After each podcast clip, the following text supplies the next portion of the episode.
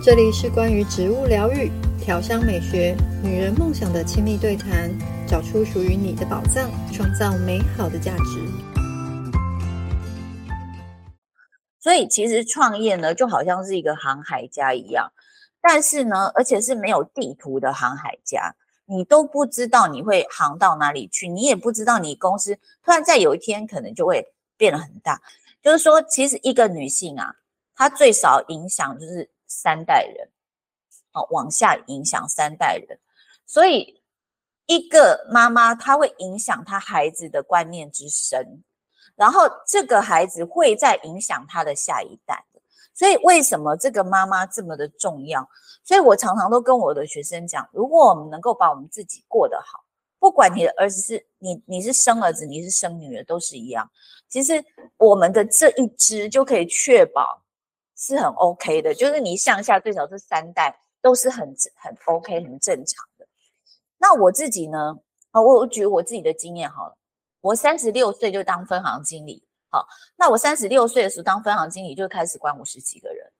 那那个时候我的小孩几岁？你们知道吗？因为我小孩现在念大学嘛，所以那时候我小孩大概也只有三四岁而已。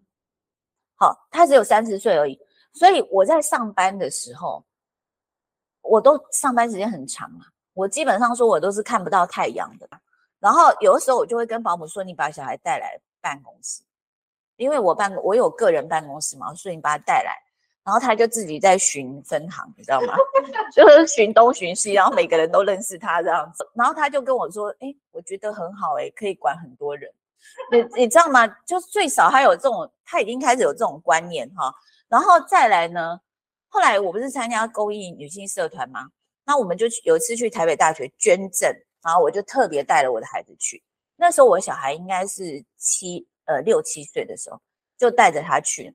然后那里面呢，就是有那种玻璃娃娃，然后也有有一些呃很晚才进来念书的中年人，然后拿到那个奖学金之后，他们就流眼泪嘛。然后你知道小朋友就跟我说，我小孩就说。如果我们能够帮助别人，真的是一件很好的事情。那女性，如果你能创业，不只是你经济上可以有很好的这个收入之外，我我希望我们今天上完课以后，大家都可以互相结盟，你知道吗？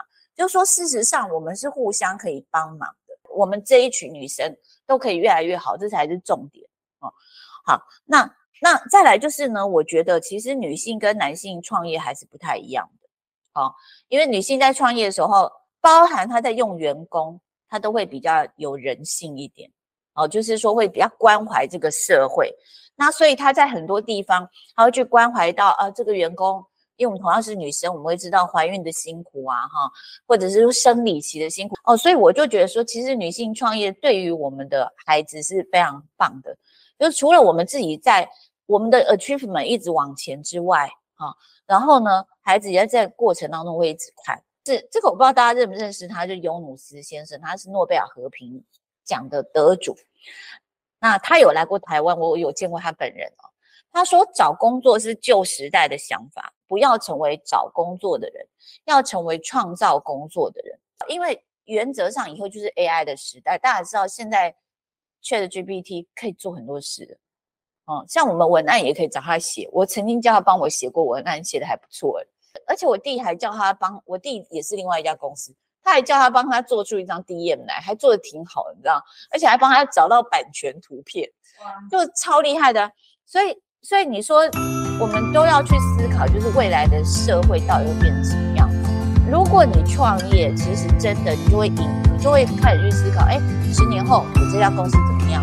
十年后，哎，我的世界会变成怎么样啊？我这个时候需不需要改进？我的设备要不要 upgrade？